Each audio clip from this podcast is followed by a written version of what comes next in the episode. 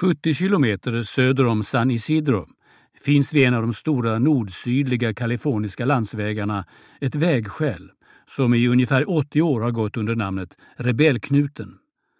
Därifrån går en avtagsväg i rät vinkel västerut tills den efter 80 kilometer träffar en annan nordsydlig landsväg som leder från San Francisco till Los Angeles och naturligtvis till Hollywood.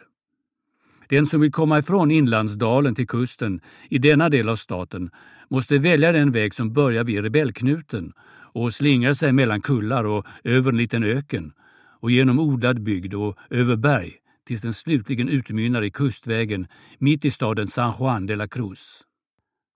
Rebellknuten fick sitt namn 1862 när en familj Blanken hade en smedja vid vägskälet. Blankens och deras mågar var fattiga, okunniga, stolta och häftiga kentuckier. I brist på möbler eller annan egendom hade de fört med sig från öster det som de ägde, det vill säga sina fördomar och sina politiska idéer.